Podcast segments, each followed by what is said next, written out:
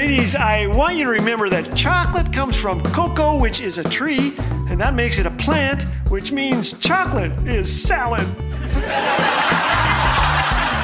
Thanks for joining us today. You're listening to Laugh Again with Phil Callaway. I think claustrophobia can be inherited. You get it from your kids. But my dad also passed it along to me by telling stories of army drills he was subjected to. Yep, they made us crawl through pipes that were about half an inch wide.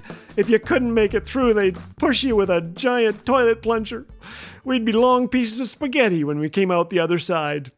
Well, after listening to that, I am very careful now. I tiptoe around gopher holes. When I shower, I make sure not to slip and go down the drain. I think outside the box because I don't want to be in one. I'm claustrophobic. Well, Martin Pistorius is a young man who was trapped inside his own body. When he was 12, Martin was hospitalized with a form of meningitis that left him unable to move or speak. Told by doctors that his time was short, Martin's parents took their son home and planned to keep him comfortable for his last few days. But Martin kept going and going. For 12 years, they cared for him. His father dressed his son each morning and took him to a special care center. Then he picked him up 8 hours later, bathed him, fed him, put him in bed, then turned Martin over every 2 hours so he didn't get bed sores. For 12 years, Martin remained in this catatonic state, unable to move or communicate. Imagine. Then, one miraculous day, he woke. Martin still couldn't speak, so his mother taught him to use a computer program, and he learned to communicate. And what she discovered was astonishing. Martin claimed that he was aware of everything. Yes, I was there, he wrote, not from the very beginning, but about 2 years into my vegetative state. I began to wake up. I was aware of everything, just like any normal person. Everyone was so used to me not being there that they didn't notice when I began to be present again. The stark reality hit me that I was going to spend the rest of my life like that, totally alone.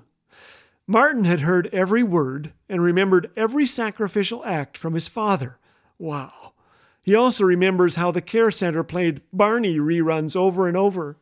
I cannot even express to you how much I hate Barney, he says. Then he smiles. You see, Martin has much to be glad about today. He is married, lives in England, and has published a book entitled Ghost Boy: My Escape from a Life Locked Inside My Own Body. Well, maybe you feel a bit like Martin today. You're not in a catatonic state, but you feel trapped by loneliness, grief, a habit. One of Dad's army drills that he didn't make up had him crawling beneath wire in the dark, terrified. Later he learned that he could have stood up at any time, and he laughed. If you feel like the dark walls of life are closing in, breathe deeply, stand up, and remember there's one who promises to break every chain and set the captives free. In Luke 4, Jesus opened the book of Isaiah and read this, "The Spirit of the Lord is upon me, for he has anointed me to bring good news to the poor. He has sent me to proclaim that captives will be released, that the blind will see, that the oppressed will be set free, and that the time of the Lord's favor has come." That time has come for us too, my friends. This is no time to tiptoe around gopher holes, but to take God's hand in the dark, to walk faithfully with Him with great, great thanksgiving. I'm thankful I'm slowly getting over that claustrophobia, and I guess I'm just a little bit like an astronaut. I like my space.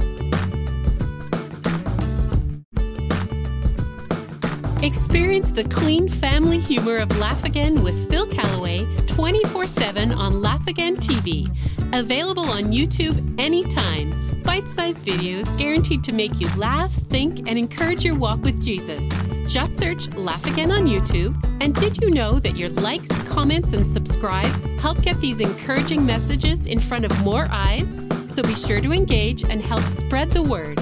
Laugh Again. Truth bringing laughter to life.